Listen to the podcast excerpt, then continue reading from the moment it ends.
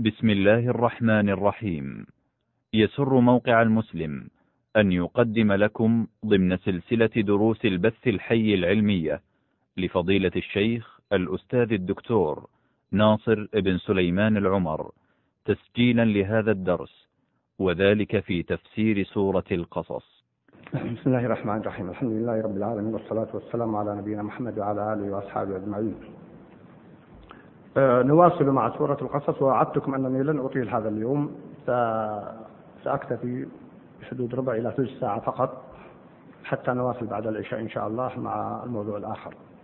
وقفنا عند قوله تعالى وما أوتيتم من شيء فمتاع الحياة الدنيا وزينتها وما عند الله خير وأبقى أفلا تعقلون. لما ذكر الله جل وعلا أو نمكن لهم حرما آمنا يجبى إليه ثمرات كل شيء. رزقا من لدنا. وبين أنه امتن عليهم بالمال والأمن والرزق كما تحدثت في الأسبوع الماضي. جاء هنا استدراك في موضعه وهو أن هذا المال والأمن ليس إلا زخرف الحياة الدنيا.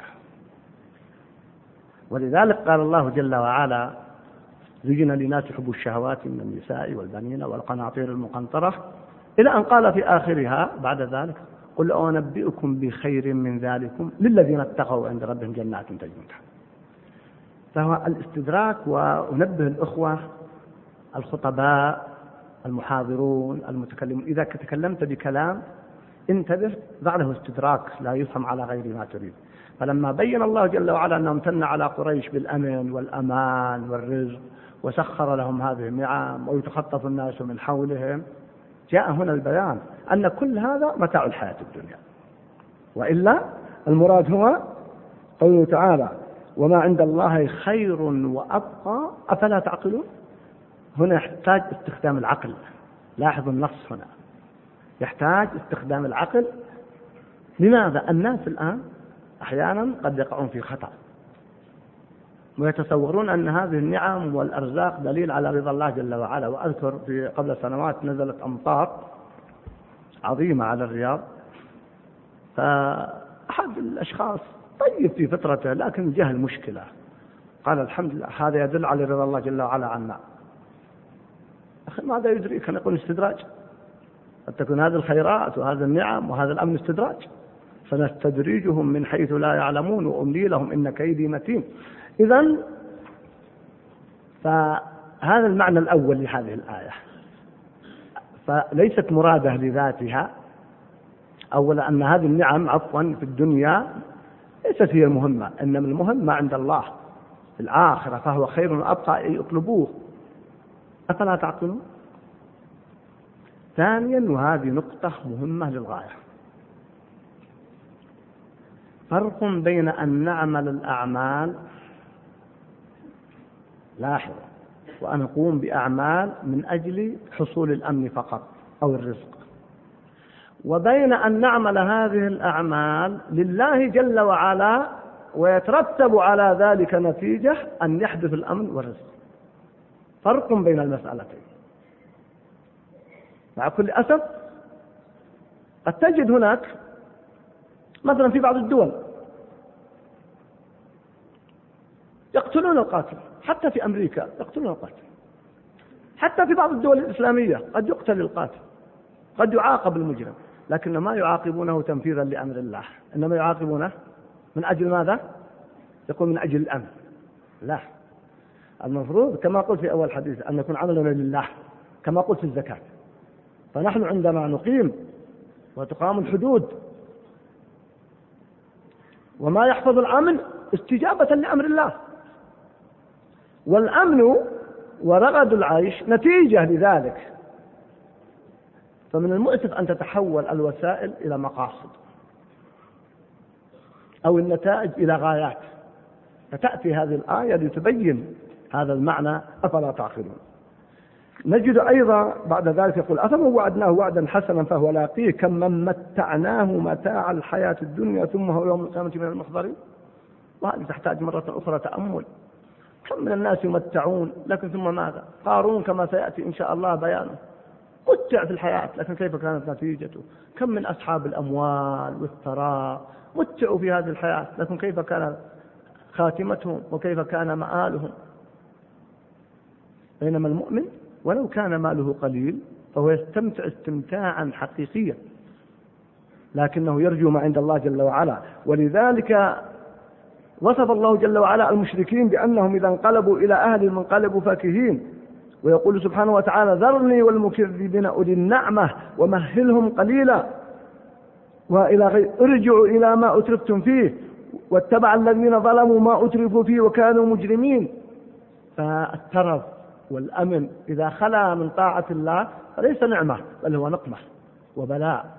فتأتي هذه الآيات العظيمة في سورة القصص تبين لنا هذا المعنى. ثم يأتي مشهد عظيم من مشاهد يوم القيامة. هذا المشهد أختصر بكلمات لأنه مشهد عظيم وطويل. ارجعوا إليه في سورة القصص وارجعوا إلى كلام المفسرين وخاصة أنني وعدتكم أنني لن أطيل في هذا الموضوع. يقول الله جل وعلا ويوم يناديهم فيقول أين شركائي الذين كنتم تزعمون؟ قال الذين حق عليهم القول ربنا هؤلاء الذين أغوينا أغويناهم كما غوينا تبرأنا إليك ما كانوا إيانا يعبدون. إنني أدعو الأخوة وهم يقرؤون سورة القصص لما كنت أدعوهم من قبل ومن بعد وأثناء يتدبر القرآن. عيشوا مع مشاهد القرآن. هذه مشاهد واقعة يوم القيامة. ليس الحديث عن قصص وقعت أو في بلاد أخرى ستقع. فيخاف الإنسان من نفسه ويخاف على نفسه. يوم القيامة يقول الله جل وعلا لهؤلاء المشركين أين شركائي الذين كنتم تزعمون؟ ويبدأ التلاوم ويبدأ التبرؤ ما أنا بمصرخكم وما أنتم بمصرخي. إني كفرت بما أشركتموني من قبل. وتجدون كما في سورة إبراهيم كيف يتبرأ الشيطان من أتباعه. هنا يتبرأ وقال الذين اتبعوا للذين وقال الذين اتبعوا للذين اتبعوا. لو أن لنا كرة فنتبرأ منهم كما تبرأوا منا. كم يحدث من التبرؤ؟ لأن الذين اتبعوا تبرأوا من الذين اتبعوا. ونهايتهم النار. كلما دخلت أمة لعنت أختها كما في سورة الأعراف. مشاهد عظيمة جدا. في سورة البقرة في سورة الأعراف في سورة إبراهيم في هذه السورة تبرأنا إليك ما كانوا إيانا يعبدون. بئس الصداقة وبئس الاتباع وبئس العبادة هذه نهايتها. يوم القيامة يتبرأ بعضهم من بعض. فيخاف الإنسان. فإذا عشنا مع هذه المشاهد كما ذكر الله جل وعلا من تبرؤ الأخلاء يومئذ بعضهم لبعض عدو إلا المتقين. جعل الله وإياكم المتقين هؤلاء الأخلاء لاحظ ما قال الرفقة ولا قال الصحبة قال الأخلاء والخلة والخل أعلى درجات المحبة. أعلى الدرجات. الأخلاء في الدنيا يومئذ بعضهم لبعض عدو. أعوذ بالله. ليس فقط مجرد آه، ترك. يقول بعض الأخوة كنت في مجلس من المجالس فقال أحد الأخوة قال محبة الدنيا وأخوة الدنيا تنتهي إلا المحبة في الله. قال أحد من المشايخ يا ليتها تنتهي فقط. تنقلب إلى عداوة. نعم. الأخلاء يومئذ بعضهم لبعض عدو. لاحظوا الآية كيف؟ خله عداوة. نقلة عظيمة جدا. إلا المتقين جعل الله يكون المتقين. هنا كذلك تبرأوا منهم. ولذلك جاءت هذه الآيات العظيمة. كم فيها من تساؤل؟ ويا ينفعهم أيضا. ولن ينفعكم اليوم إذ ظلمتم أنكم في العذاب مشتركون. يقول أحد الإخوة كنت مسجونا. فدخل يزورني سجين آخر كلهم من طلاب العلم. فيقول أول ما دخل قرأ هذه الآية. ولن ينفعكم اليوم إذ ظلمتم أنكم في العذاب مشتركون. يقول قلت ماذا تقصد؟ قال في الدنيا اشتراك في العذاب يخفف المصيبة. إذا سجل الإنسان وجد بعض الناس مسجون معه خفت عليه مصيبة. إذا وقع له حادث وقع لبعض الناس حادث خفت عليه مصيبة. إذا فيه مرض ذهب للمستشفى وشاف المرضى خفت عليه مصيبة. سبحان الله طبع بشري. ولذلك من الأمثلة العامة يقول الموت مع الجماعة رحمة. هذه أمثلة العامة. نعم. لكن يوم القيامة ما ينفع. ولن ينفعكم اليوم إذ ظلمتم أم لكم في العذاب مختلفون ما ينفع. كونك في النار أعوذ بالله وإياكم أن نكون من أهل النار لكن أهل النار أقول لن ينفعهم. أن الناس معه في النار. النار مليئة. لكن أبدا يتبرأ بعضهم من بعض يلعن بعضهم بعض يهاجم بعضهم بعض يدعو بعضهم على بعض. هذا المشهد العظيم الذي نأخذه من هذه السورة العظيمة. ولذلك هنا يتبرؤون منهم. يقول ما كانوا إيانا يعبدون. لكن ما ينفعهم هذا الكلام. تبرأنا إليك يقول الله جل وعلا. ما ينفعهم هذا الكلام. نعم. أغويناهم كما غوينا. هذه الآية عظيمة جدا. لأن سبحان الله سياق الآية يوحي بأنها لا دلالة كما قرأت عليكم قبل قليل. لكن كما قلت قل أن نتأمل قال الذين حق عليهم القول ربنا هؤلاء الذين أغويناهم هؤلاء الذين أغوينا أغويناهم كما غوينا. ذكر العلماء فائدة هنا. يقول والعياذ بالله أن صاحب الضلال وصاحب الانحراف ما يرتاح إلا يجعل الناس مثله. إن كان صاحب مخدرات يريد الناس أصحاب مخدرات. إن كان صاحب دخان يريد الناس أصحاب دخان. إن كان صاحب سرقات يريد الناس أصحاب سرقات. إن كان وهذه هي المقصودة بالآية هنا. صاحب فكر منحرف يريد أن يبث هذا الفكر المنحرف في الناس. ما تلاحظون ملاحظات في بعض الكتابات في الصحف أو بعض المقالات؟ تلاحظ أن صاحب الباطل مستميت في سبيل باطله. مستميت استماتة عجيبة تقول ما الذي حرصه هذا الحرص على باطله وعلى التضحية في سبيل باطله؟ أغويناهم كما غوينا. فمن مستلزمات غوايتهم والعياذ بالله أن يغووا الآخرين. وهذا يفسر لنا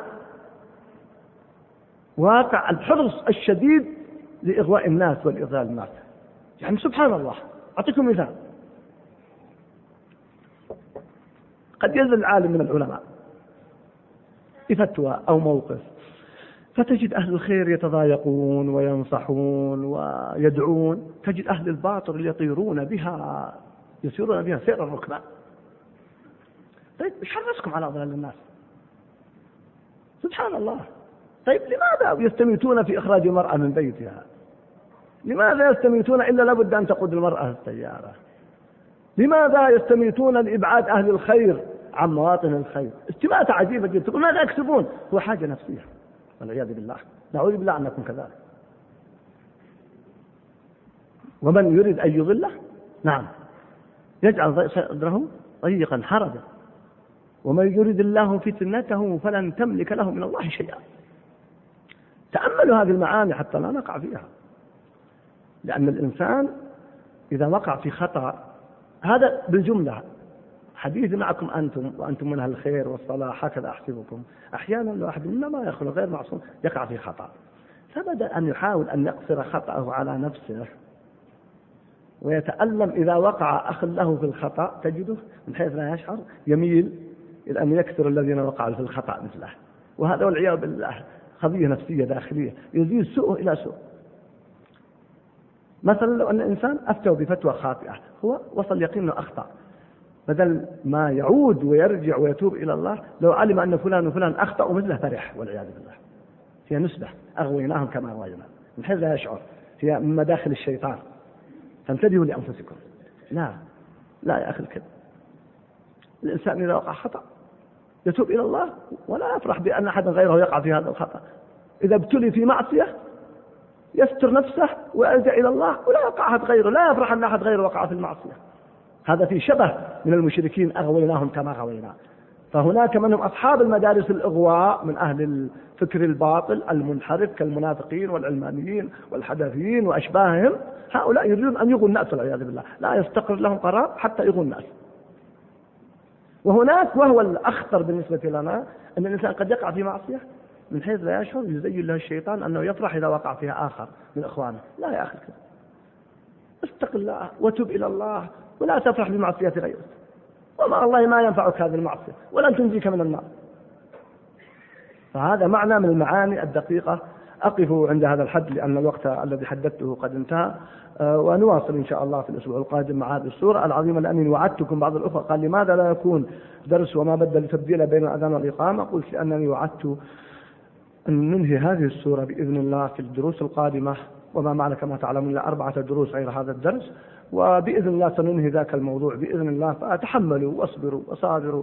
الإخوان ما شاء الله في الخميس الماضي اليوم العلمي بدأوا الفجر إلى العشاء. الحضور أكثر من ألف شاب شخص من الكبار والصغار. والله هذا يفرح يا أخوان وهذا يسر. أكثر من ألف واحد من الفجر وهكذا كان علماؤنا. فتحملوني قليلا هي كلها ثلاثة أسابيع وساعات معدودة. أسأل الله أن يبارك فيكم وأن يرزقنا الصدق والإخلاص وأن نواصل بعد الصلاة. السلام عليكم ورحمة الله وبركاته.